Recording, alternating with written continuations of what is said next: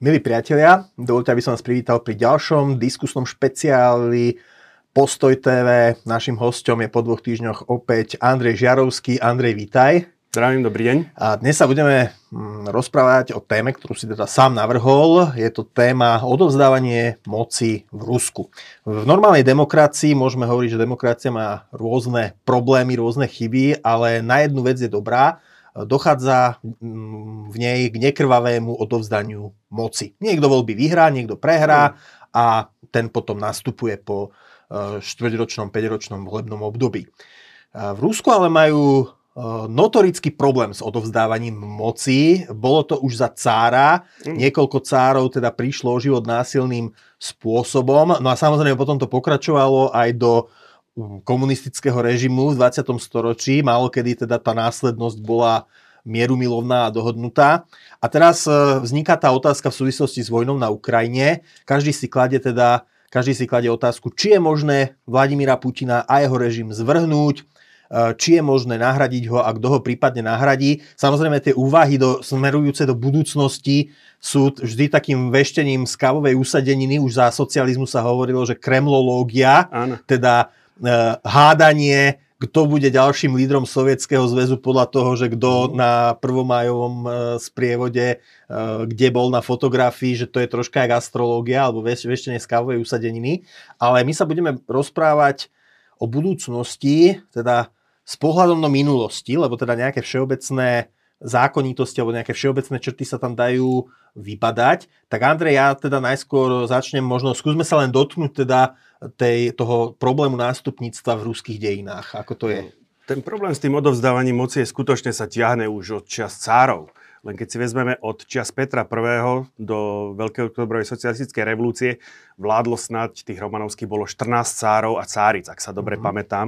Z nich traja boli zvrhnutí a zaplatili za to životom. A teraz nehovorím o Aleksandrovi II, ktorého, ktorému národovolci hodili pod nohy bombu, a Mikuláša II, ktorého zabili bolševici. Mm-hmm. Peter III, Pavel I a pred nimi ešte Ivan VI v podstate boli pri palácových prevratoch s pomocou cárskej gardy jednoducho zavraždení. A medzi tým ešte došlo k niekoľkým vyslovene ne, nelegitímne alebo nenástupnickým prevzatiam moci, kde sa medzi sebou svárili tie skupiny, e, ktoré boli potomkami e, staršieho brata Petra I, Ivana V a tak ďalej a tak ďalej. To sú ale cári. Áno.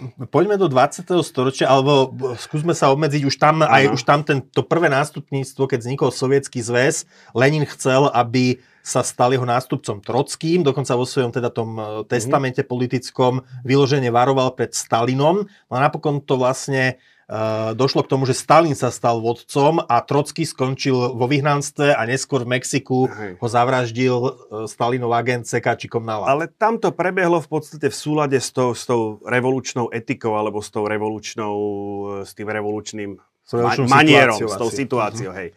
V podstate tie veci sa začali diať po Stalinovej smrti. Uh-huh. Ako... Tam je ten známy film Zabili sme Stalina. To je taká komédia, ale ty, ty si mi hovoril pred reláciou, že to je paradoxne historicky celkom verný film, ano. ak si odmyslíme tie humorné Hej. vložky. Až, až, na, až na tie humorné vložky a to postavenie Žukova, ktoré bolo trochu iné, ten film v, cer, v celku verne drží tie udalosti, ktoré tam, ktoré tam nastávali. Tam Amerika veľmi zaujímavé, je tam Polina Žemčužina prepustená z väzenia, ako čo sa skutočne stalo. Bola uh-huh. manželka ministra Molotova, ktorá bola, on bol ministrom zahraničia, ona bola, ona bola vo väzení. Uh-huh. Tak ďalej, takže týchto prípadov je tam viac.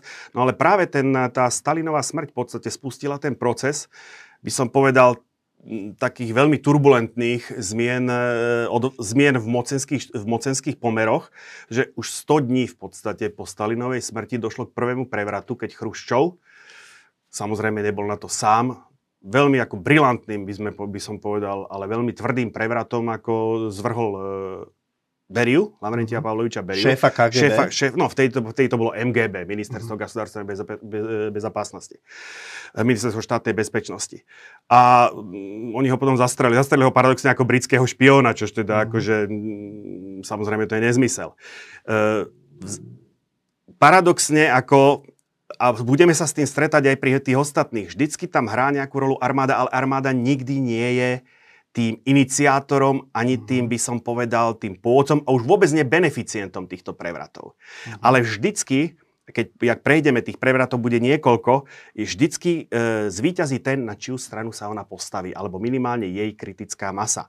A prejavilo sa to naplno o 4 roky neskôr, presne v júni 1957, keď sa Molotov, Kaganovič, Malenkov postavili proti Chruščovi a pokúsili sa ho na zasadnutí e, politbíra zvrhnúť. Ja len teda, aby to, či, aby to dokázal divák sledovať, Molotov bol minister zahraničia, Áno. Kaganov... E, Kaganovič bol člen e, politbíra a e, Malenko bol e, predseda vlády v danom... E, mm-hmm. Áno, predseda vlády v danom momente. Čiže to boli Hej. top funkcionári, ktorí Áno, chceli zvrhnúť hej. Chruščova. Prečo? E, pretože jednoducho im sa nepáčil ten kurz, ktorý nastúpil po 20. zjazde, keď v podstate e, odhalil kult, e, kult e, osobnosti, alebo teda im faktický nepáčila. proces Mhm. destalinizácie, áno. Takže oni tomuto sa pokúsili zabrániť, na uzavretom zasadnutí politbíra sa im podarilo ešte zlákali k sebe Chruščovho chrádenca, ministra e, zahraničia, nového ministra zahraničia Šepilova, bolo to bol odvolaný minister zahraničia, ale stále bol ako členom politbíra. No a do, dosiahli e, väčšinu, ale paradoxne politbíro nemohlo odvolať generálneho tajomníka. To muselo prejsť cez ústredný výbor. Mhm. To je, bavíme sa 10 ľudí versus asi 170 ľudí. Čiže e, politbyro je niečo ako vláda, i ke, ale v rámci strany, v rámci strany a je ústredný... elita, politbíro je kolektívne vedenie. Kole, Mhm. Politbíro v danom momente bolo kolektívnym vedením štátu. Mhm. No. A teraz v podstate ako začal, začal, začali samozrejme tvrdá kritika, pokusy odvolať. E, Žukov bol, Žukov, Chruščov spojenec bol v danom momente niekde na cvičení, ďaleko od Moskvy. Mhm. A e, išlo to jednoducho, či sa tomu Chruščovi to podarí ustať, alebo nie, lebo všetci čakali, že oni teda mu povedia, súdru Chruščov odstúpte, že on odstúpi. A on začal bojovať. Mhm. A e, došlo k zaujímavé veci, sú dve legendy, e, alebo dva príbehy, ako sa to stalo, že toho Žukova sa podarilo stiahnuť do tej, do tej Moskvy a ktorý to napokon rozhodol. Prvý hovorí, že Brežnev nasimuloval srdečnú slabosť a v slabej chvíli zavolal ako na Žukovov štáb. A Brežnev bol vtedy na strane Chruščova? Brežnev bol vtedy na strane Chruščova. Mhm. Alebo že to bola Furcová jediná žena ako v politbire, ktorá zase nasimulovala, že menšturačné ťažkosti a z tých istých dôvodov sa akože, že jej prišlo zle, akože sa dostala k telefónu a toho Žukova ako zavolali. Žukov, prišiel, Žukov obratom prišiel okamžite akože svojou autoritou dokázal vynútiť si prerušenie zasadnutia politbíra. Na druhý deň sa ohlásilo zasadnutie ústredného výboru. Vojenské letectvo Žukovo zviezlo v podstate delegátov z, celej, z celého Sovietskeho zväzu na zasadnutí ústredne sa ešte s pomocou e, šéfa KGB, e, šéfa KGB Serova. Jednoducho celá táto skupina, hovorí sa aj potom antist- protistranická skupina, jednoducho utrpela obrovskú porážku. Chruščov bol jednoznačný víťaz. V 64.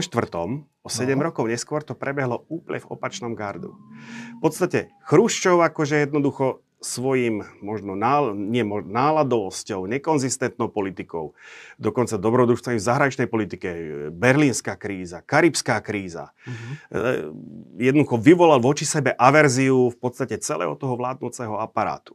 A ten, kto začal proti nemu konšpirovať, bol paradoxne Brežnev, od ktorého by to nikto v danom momente nečakal. Lebo bol považovaný za Chruščovho spojenca. Jednak za že? Chruščovho spojenca, jednak ako on bol veľmi meký, príjemný človek, akože tam boli, tam boli Podgorní, tam bol Šeliepin, ako to boli ľudia, to boli tí akože ranári, ranáři, ako hovoria Češi, Mhm. ktorí ako jednoducho, od ktorých sa čakalo, že sa mu postavia.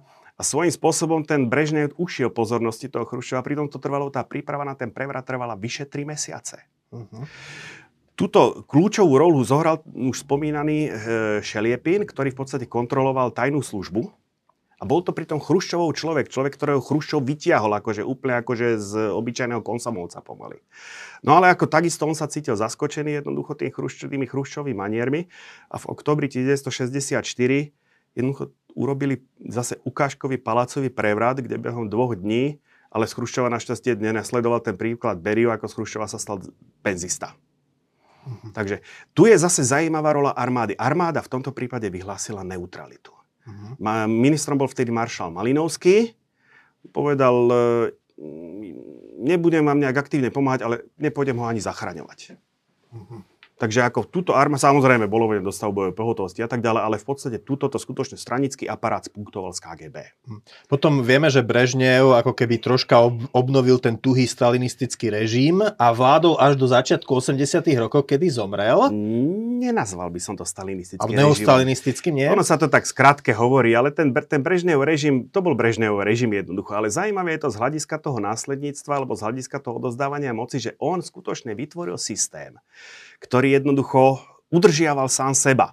Mhm. Tak ako je, je Leonid Mlečiny, ruský historik, má takú hlášku, že keby bol akademik Čazov, ktorý bol lekárom tej kremelskej elity, e, zvládol tajomstvo e, ne, nesmrteľnosti, tak Brežnej by možno v Kremli sedel dodnes. Mm-hmm. Takže jednoducho vytvoril systém, kde v podstate každý bol spokojný s tým svojím miestom, samozrejme všetko obsadil svojimi známymi, zaviedol krížovú kontrolu, úplne ukážkovú krížovú kontrolu a fungovalo toto ešte niekoľko rokov po jeho smrti. Fakticky ten stroj sa zadrhol až v 1985, uh-huh. keď sa dostal k moci Gorbačova, to bol taký mini prevrat.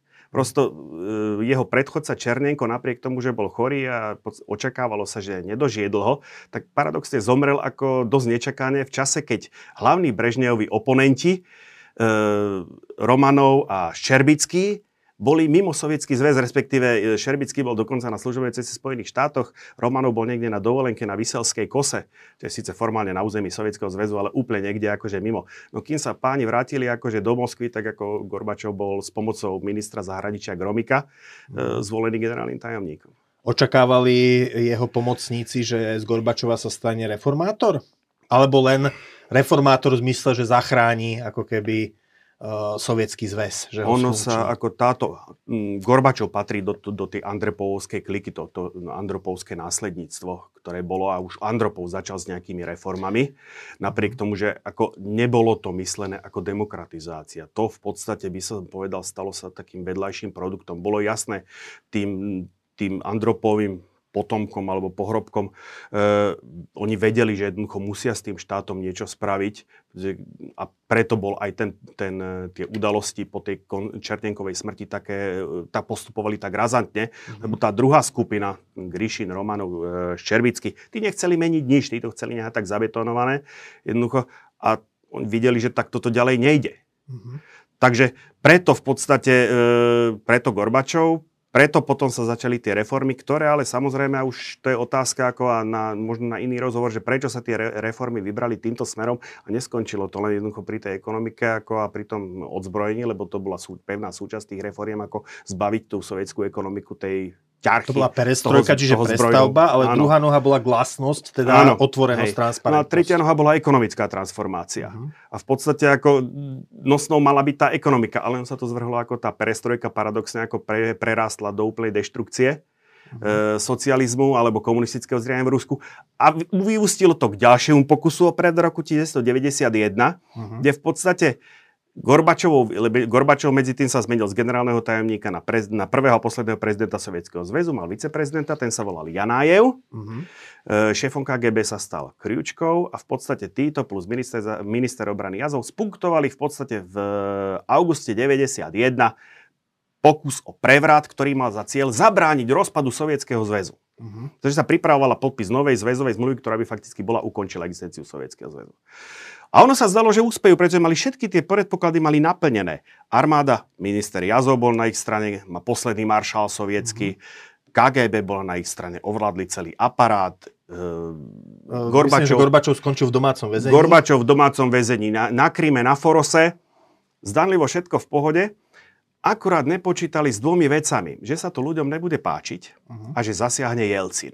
Jelcin bol v tom čase prezidentom Ruskej zväzovej republiky. Áno, RSFSR, taká pekná skratka je to. Uh-huh. No a jednoducho ako Jelcin, keď sa prebral z prvého úlaku, tak ako ne, svojim politickým inštinktom neochvejne zacítil príležitosť uh-huh. a nehal sa zo svojej, zo svojej rezidencie na kraji Moskvy zaviesť presne pred Bielý dom, čo je Bielý dom je prezývka ako sídla najvyššieho sovietu. Uh-huh. A tam v tomu, to bol ten moment, kedy jednoducho to, ten eh, prevrat formál, on ešte trval dva dni, ale tam to prehrali jednoducho. Stroskotalo to. Áno. Je, pre, tá tá rezidencia Jelcinova bola obklúčená. Obklúčená jednotkou Alfa, protiter- dneska by sme povedali protiteroristickou jednotkou. Uh-huh. Veliteľ tej jednotky jednoducho nedostal rozkaz, aby zasiahol proti tej kolóne, ktorá opúšťala túto rezidenciu. To je aj to, čo si spomenul nedávno e, v, v relácii na RTVS, že e, v Rusku tie nižšie šarže majú strach rozhodovať samostatne a všetko potrebujú mať potvrdené Ale rozkazom z hora. Tu by že? asi bez rozkazu z hora nerozhodol žiaden veliteľ, pretože uh-huh. predsa len bol to útok na, na štátneho predstaviteľa. Uh-huh. Oni inak ako ochránka Jelcinova bola pripravená klásť odpor, keby k tomu došlo. Oni mali všetci na kolenách samopaly, ešte že vraj aj Jelcin držal v rukách samopal. Uh-huh. No a Jelcin prišiel pred ten Bielý dom, vyliezol na tank a to vše, celé tie zábery obišli celý svet jednoducho mal reč a v tom momente sa autorita toho štátneho výboru pre mimoriadnu situáciu rozsypala. Oni ešte dva dní dokázali klásť odpor, ale jednoducho to už bolo márne. Z okna na druhej strane, e, z druhej strany námestia to pozoroval e, premiér e, Valentín Pavlov, ktorý bol súčasťou toho sprísahania. No a keď videl, tak je pri jeho inteligencii mu okamžite doplo, že koniec, vybral flašu vodky, nalial ju do seba. Uh-huh. A o pár hodín ho odviezli z otravou alkoholu takže, do nemocnice, takže v podstate on si z celého prevratu nepamätal nič na konci. Dobre. Jelcin, uh, Jelcin skoncoval so Sovietským zväzom, vznikla Ruská federácia a potom, keď už sa ukázalo, že Jelcin je príliš chorý a príliš, e, teda jeho vysoká konzumácia alkoholu mu spôsobuje mm-hmm. zdravotné problémy a zrejme nepožije dlhšie, tak sa dohodol na nástupníctve s Putinom. Putin bol človek z prostredia KGB, spravil z neho premiéra, v tom čase došlo k teroristickým útokom, za ktoré no, no. Vy, vy, vybuchli nejaké paneláky v Rusku. Uh, zhodilo sa to na Čečencov. Putin ako predseda vlády tvrdo potom po Čeče, Čečencoch išiel a vtedy raketovo vystúpila jeho popularita no. a stal sa vlastne novým lídrom Ruska. A práve to odlišuje v podstate Brežneva a Jelcina od tých ostatných, by som povedal, vládcov, tej modernej ruskej a sovietskej éry dokázali si zabezpečiť nástupníkov. Uh-huh. Ako toto sa nikomu v podstate od pádu Romanovcov ako nepodarilo. Takže a e, dneska, keď, sa na, keď, pozeráme, keď pozeráme na toho Putina, že kto by ho mohol eventuálne, alebo akým spôsobom by mohlo byť pres, e, dojsť k tomu, k, tej, k tomu odovzdaniu tej moci, tak ako táto otázka, ako keď, keď si ju položíme len takto, nemá odpoveď. Ja aj s mojimi ruskými známymi, dneska už známymi, vtedy, to boli, vtedy, som ich, vtedy boli aj priatelia, dneska nie, lebo s väčšinou z nich som stratil kontakt. Uh, som im vždycky, keď, už, keď sme už tak uvoľnenejšie sa bavili, hovorím, reku, priatelia, a čo po Putinovi? A v tom momente tá nálada okolo stolu okamžite padla, pretože jednoducho oni, oni, oni to vnímali jednoducho, že ten, ten vodca, ten prezident stárne Eh, chvíľu sa zdalo, že by to mohol byť Medvedev. Chvíľku sa koketovalo s Volodinom, to je dnešný predseda Dumy. A potom nič. A myslím, že aj Šojgovo meno sa skloňovalo. Eh, vysvetlím, prečo to Šojgu asi nebude. No povedz. No. Uh, už som povedal, že armáda uh, je síce akože dôležitým aspektom pri všetkých týchto zmenách, vlá, uh, zmenách vlády, ale nikdy nie je ich iniciátorom, ani by som povedal ich uh, mozgom. Mm-hmm. Šojgu je síce ministrom obrany veľmi vplyvným, je súčasťou e, toho vnútorného kruhu, dokonca je členom užšieho stranického vedenia, toho Bira e, vrchnej rady jednotného Ruska, ale predsa len z postu, to by bol prvý v histórii štátnik, ktorý sa stane hlavou štátu z postu ministra obrany. Uh-huh. Z tohoto postu z tohoto postu a z ostatných tých silových postov paradoxne tá armáda aj tá KGB sú oslavované, glorifikované, ale ich politická moc, politický výtlak je, nie je relevantný.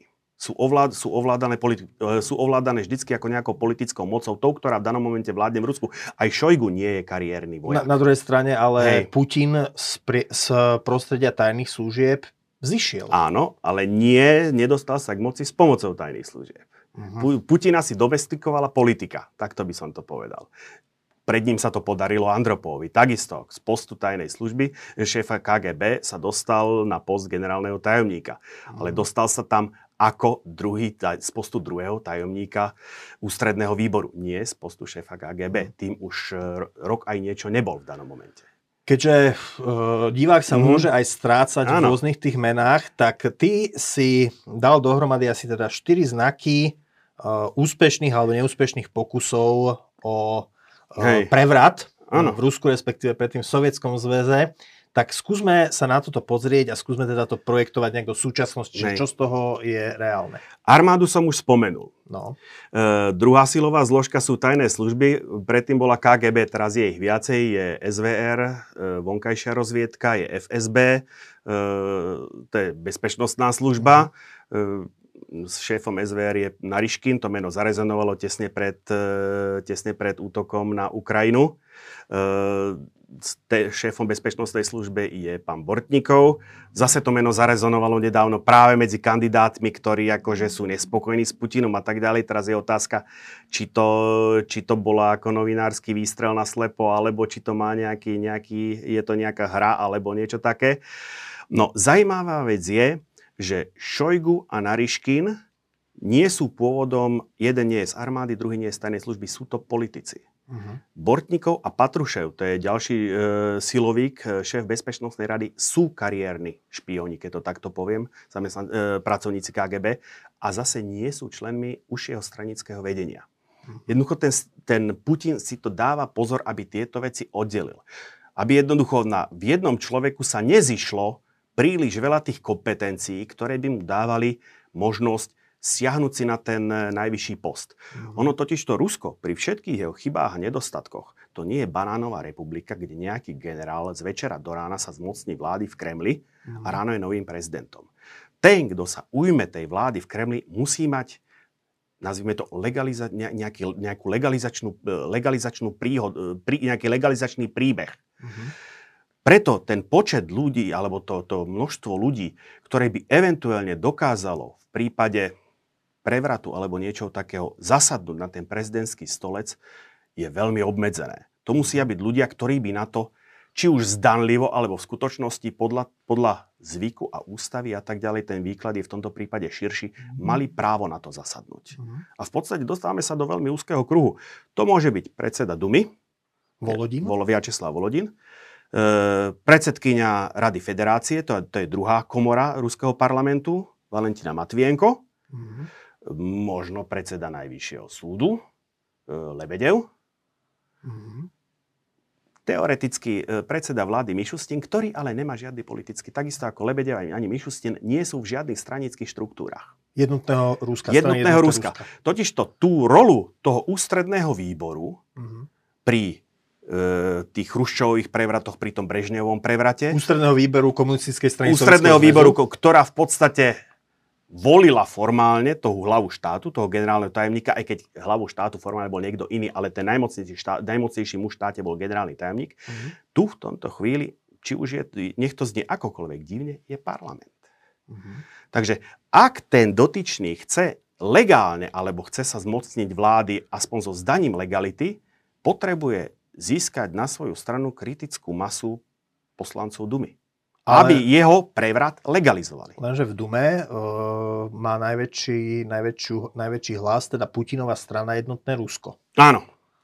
A tým pádom sa dostávam, a zase sme pri pánovi Volodinovi, ktorý je dlhoročný funkcionár a prešie všetkými parlamentnými funkciami, ovláda ako túto parlamentnú matematiku. Pri pani Matvienko, ona je pôvodom diplomát, ale je v Dume od roku 2011 a potom, e, samozrejme, potom e, sú tu rôzni, rôzni, rôzni, by som povedal, politici, ktorých takto nevnímame, ktorí majú veľké slovo v tom systéme, v tom systéme e, ako jednotné Rusko, ako strana jednotné Rusko ovláda ten parlament. Či už je to Grizlov, ktorý je ako predseda toho, e, tej vrchnej rady strany Jednotné Rusko, ktorá si, tá vrchná rada, alebo to byro tej vrchnej rady e, funguje ako nejaké také menšie politbyro. Samozrejme, mm-hmm. nie s tak výsadným postavením, ako bol. Je tam pán Turčak, ktorý v podstate funguje ako tajomník generálnej rady, čož je, čož je možno, že ten ústredný výbor. Mm-hmm. To je ako generálna rada, to je zase nejaký útvar, ktorý funguje mimo zjazdy jednotného Ruska. Potom e, je tam pán Vasiliev, ktorý ako je šéfom stranickej frakcie jednotného Ruska. Uh-huh. A potom je tam veľmi zaujímavá Anna Jurievna Kuznecová, ktorá ako v podstate predpokladám, že široko ďaleko o nej nikto vie, ale zastáva niekoľko kľúčových pozícií aj v štruktúre strany, aj v štruktúre Dumy. Uh-huh. A má určitý vplyv. Sám o sebe z týchto ľudí asi nikto nie je schopný. Ale v prípade, že by sa vedeli nejakým spôsobom spojiť a koordinovať, potom by v podstate vedeli, títo ľudia sami nevedia siahnuť na tú najvyššiu moc, ale vedeli by vytvoriť mocenský základ pre niekoho, kto by to, kto by to mohol dokázať. Z tej skupiny tých, Rusi tomu hovoria vyšší ešelon vlasti, to sú tí štyria alebo piati, ktorí môžu šia, siahnuť na ten prezidentský trón. Uh-huh. A teraz Čiže už vylúčili sme teda možnosť nejakej ľudovej revolúcie v uliciach, pretože tam tí ľudia sú bytí. Tej sme sa vôbec nedotkli. Tam, no takto, nedotkli, ale zrejme asi vychádzame z toho, že je to za súčasnej situácie, kedy naozaj zatýkajú tisíce ľudí na tých mierových protestoch a hrozí 15 rokov a, a tí ľudia sú hlavne vypínajú sa rôzne internetové služby, cez ktoré by sa mm. ľudia mohli mobilizovať tak tam je asi, revolúcia asi nepravdepodobná. Uh, je to všetko, to je otázka času. Dnes v podstate môžeme povedať, prez, popularita, prezidenta, eh, popularita prezidenta Putina kulminuje, možno, buď, možno kulminovala a už klesá, len o tom nevieme. Pretože e, práve vďaka tomu informačnému embargu tým ľuďom ešte nedo, nedošlo. Nedošle, nedošiel ten, ten rozsah tej katastrofy, ktorý v podstate akože ten útok na tú Ukrajinu vyvolal. Uh-huh. Ešte, e, áno, pár obchodov bolo prázdnych a tak ďalej, ešte v podstate tým, tým na životnej úrovni, na postavení tých ľudí, na, na ich blahobite sa to ešte neprejavilo. Zatiaľ ešte ako ani nejaké veľké množstva e, tej štátnej propagande sa darí tají tie straty zatiaľ. Takže už prebehli nejaké pohreby a tak ďalej. Ale zatiaľ to nie je, by som povedal, jav, ktorý by vyvolával, ktorý by vyhnal do ulic to hnutie ruský, ma, e, matiek a podobne. Ta, ešte by som povedal, my na západe sa veľa ráta teda s tým, že Rusov tie straty zlomia, pretože už sú veľmi vysoké, aj v porovnaní napríklad s tým, čo zažili v Afganistane. Lenže zaznieva tu aj protiargument, že tí ľudia, tí vojaci, ktorí naozaj bojujú na Ukrajine, že to ani nie sú častokrát etnickí Rusi, ale sú to príslušníci národnostných menšín, lebo príslušník eh, ruskej strednej vrstvy sa má svoje možnosti, ako sa možno aj cez korupciu uliať z tej vojenskej služby. Čiže naozaj e, môže hroziť, môžu tie straty otriasť postavením režimom, režimu v Petrohrade alebo v Moskve, keď tí ľudia v Moskve a v Petrohrade v skutočnosti tými stratami netrpia a trpia tým, ja neviem, Môžu. ľudia na ďalekom východe alebo na Kaukaze a podobne? Môžu, ale zaberie to čas. To nebude okamžite. Ako práve, kvôli, práve kvôli tomu, tej informačnej izolácii, e, práve kvôli tomu, že ľudia v Rusku alebo Rusi sú náchylní veriť tej štátnej propagande. Ono chvíľu trvá, kým on si uvedomí jednoducho, že všetci mi klamú. Samozrejme, počet tých, e, tých truhiel, tých padlých, bude mať akceleračný účinok na toto. Ale jednoducho, túto skutočne musí, musí pôsobiť čas. Zoberme si vojnu v Afganistane, e, ktorá trvala v podstate od 79. po 80. po 88.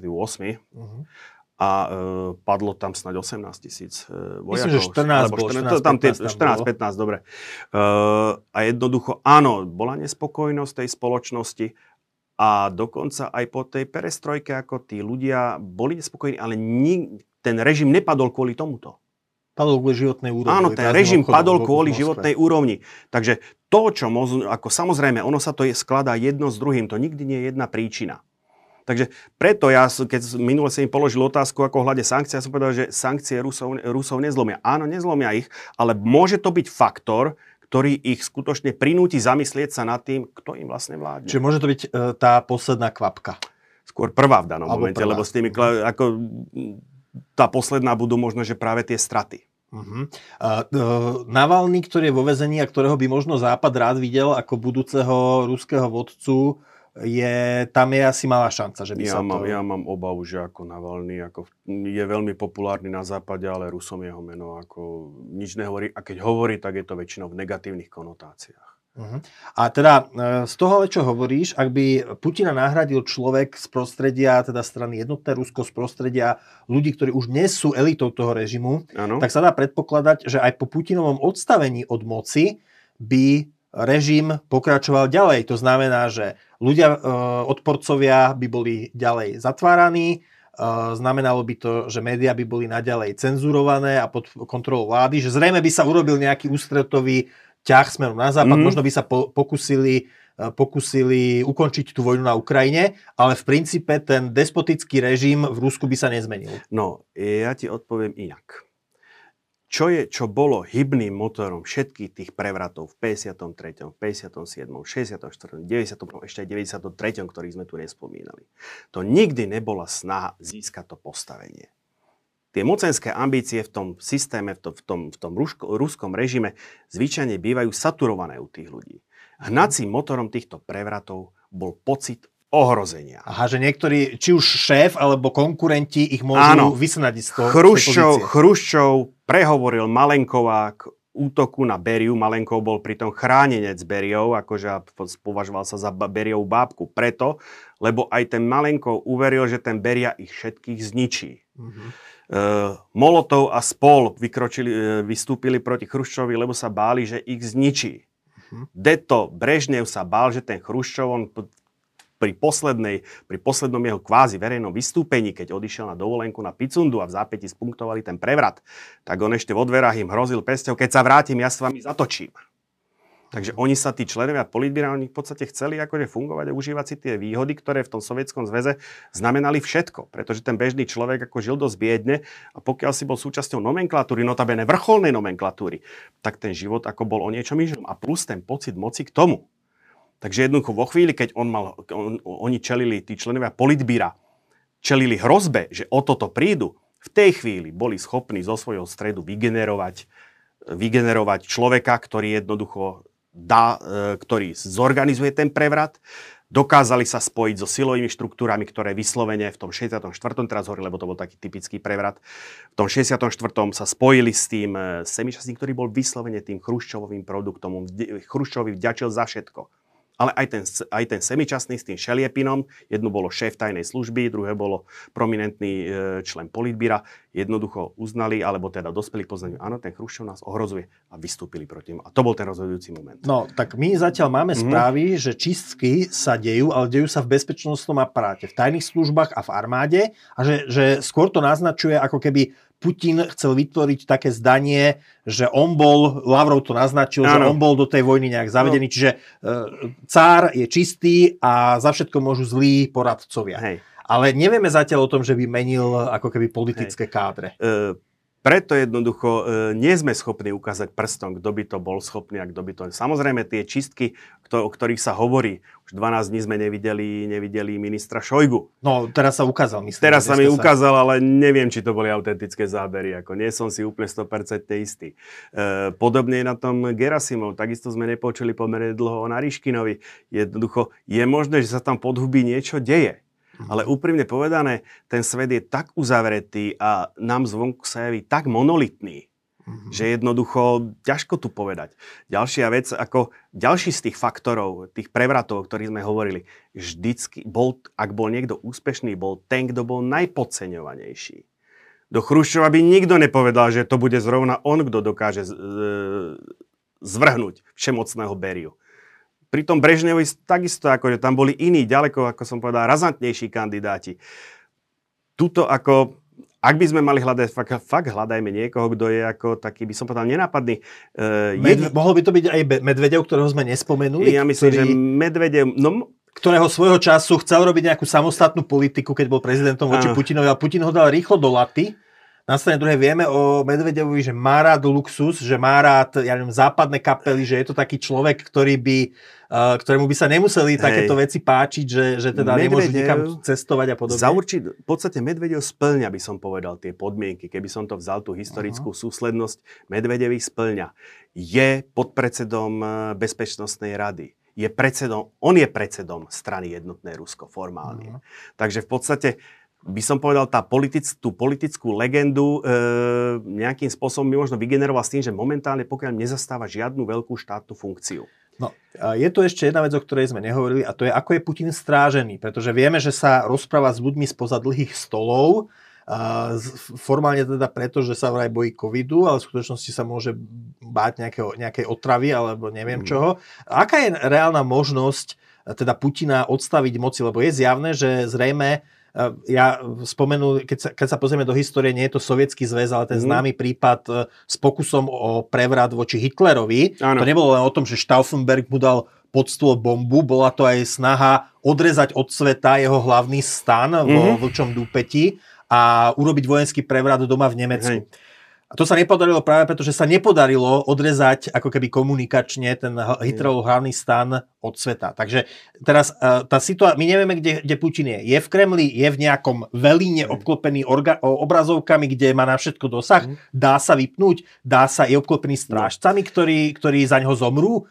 A, a práve preto, na to, aby prípadný nejaký pokus o násilnú alebo zmenu vlády prevratom bol úspešný, musí dôjsť ku koalícii alebo aspoň k prieniku záujmov ľudí z bezpečnostných aparátov, tých tzv. Mhm. silovikov, A politikov s tou legitimitou navonok. tých, e, tých stranických štruktúr, ktoré ovládajú n, ten parlament a v podstate ten následný legalizačný mechanizmus a tých vrcholných politikov, ktorí majú to kvázi legitímne právo na tú najvyššiu funkciu sa posadiť. Ak tu dojde k prieniku a k pocitu spoločného ohrozenia, potom môžeme niečo čakať. Ale to zatiaľ nevieme. A ty si mi neodpovedal si sa na tú otázku, ktorú som dal, tam si sa vyhol, e, že teda či je, e, či je teda možné očakávať aj zmenu toho správania toho režimu dovnútra voči svojim občanom a navonok, keď sa, keď Putina nahradí zase len niekto z jeho vlastného režimu. Ďakujem za pripomenutie. Áno, kľudne môžeme. E, vezmem si zase za pomocku príklad e, rok 1953. Mhm, čiže smrť Stalina. Nie, smrť Stalina. Deportácie, e, proces s, tým, proces s tými židovskými lekármi, prepušťanie z gulagov, to fakticky začalo okamžite do desiatok hodín po smrti Stalinovej. Mhm. V podstate bolo jednoznačne vidno, kto mal toto všetko, či to bol záujem. Oni sa mu len neodvážili vzoprieť. Ako náhle ten človek, on ešte ani mŕtvy nebol, lebo on bol niekoľko desiatok Áno. hodín v agónii, Tam sa hovorí, Áno. že vo vlastnom moči ho Áno. nehali, Hej. ako A keby. Beria už prepustil akože e, Polinu Žemčužinu, Stalinovú manželku. Mhm. Uh, Molotovovú. e, Molotov, Molotovú manželku, áno, ďakujem. Molotovú manželku. Takisto v podstate okamžite Beria nečakal na nič a teraz všetci historici sa len bavia, že to bolo z populizmu, či to bolo z niečoho iného. Ako skutočne ako začal prepúšťať na vlastnú zodpovednosť, dá sa povedať, tých väzňov, ale teda zase on to robil selektívne, on prepúšťal tých, ktorých nezatvoril on. Hej, hej. Zrejme asi, sa Áno, nechcel, takže- asi sa aj nechcel zviesť Áno, so Stalinom. Hej, Takže na toto by som nestával, že to, to vždycky budú ľudia z jeho okruhu. To nebude nikto akože zvonku. To budú vždycky insidery. A... Uh-huh. Ale ako tá zmena politiky je možná, lebo v podstate on ten ruský režim priznal sa už od tých cárov cez, cez, cez tých bolševikov, komunist, komunistov, až po dnes, dnešok zdá, ukazuje sa, že je taký, že tí ľudia ako robia jedno a myslia si druhé. Uh-huh. A to je jednoducho, a čím ide, postupujeme vyššie po tej hierarchii mocenskej v tom Rusku, tak je to výraznejšie. Jednoducho, e, ono to vidno aj na tom Lavorovi, to je kožená tvár jednoducho, ako on nevidíš, čo si myslí, ako on len ako ra, ra, rapoce to, čo v podstate má povedať. Hrá svoju úlohu. Áno, hrá svoju úlohu. A v podstate, keď si vezmeš Molotova, Gromika, Lavrova, to je v podstate to je jedna DNA. To je v podstate to, je- to je ten istý systém, ten istý spôsob, ten istý vyjadrovania. Tá istá diplomácia a nediplomácia, lebo to nie je diplomácia, čo on robí. Je ešte niečo, čo by si chcel spomenúť? Vlastne asi sme to obišli zo všetkých strán. Je ešte niečo, čo by si chcel spomenúť uh, na záver? Ja myslím, že sme to v podstate v tejto chvíli prebrali ako... Hĺbšie sa už asi nedostaneme. Už len ten život ukáže, že či Je ešte tie úvahy... otázka časovania. Vieš, toho, či sa to bude diať. Hovoríme o dňoch, týždňoch, mesiacoch. Ono hodne záleží od toho, ako sa bude vyvíjať tá situácia na boisku. Uh-huh. Ja predpokladám, že Putin si je vedomý toho, že čas hrá proti nemu. Uh-huh. Ako buď musí skutočne vymyslieť niečo, čím to na boisku rozhodne, aj to nie je ešte nie isté. E, Tá vojna skončí vtedy, keď Ukrajinci príjmu porážku. Takže teda- nie je ešte isté, či aj po prípadne, keby sa podarilo mu zmôcť sa na nejakú ofenzívu, že vojenský tí Ukrajincov porazí, ešte stále nikde nie je napísané, že tí Ukrajinci príjmu tú porážku, že neprejdú na partizánsky spôsob boja a sme, že mu spravia z toho druhý Afganistan. A ešte raz, ak je Putin niekde na úrale v nejakom bunkri, ob, obklopený strážcami, ktorí za neho ochotne položia život, aká je reálne, kde má všetky páčky, atomový kufrík, aká je naozaj šanca ho odtiaľ vyduriť? Aj keby nejakí sprísahanci získali, možno by sa dohodli, že teda sa ho chcú zbaviť. fyzicky. Tieto systémy sú, bezpečnostné systémy sú perfektne odolné voči útokom zvonku. No. Ale ako sú strašne zraniteľné vo chvíli, keď príde útok znútra. Takže zase hovorím o tej koalícii tých silovikov, mm-hmm. stranického aparátu a toho vyššieho ešelónu vlasti. A ešte je otázka, že prežije to Putin a pôjde robiť dôchodcu ako Chruščov, alebo skončí ako Stalin?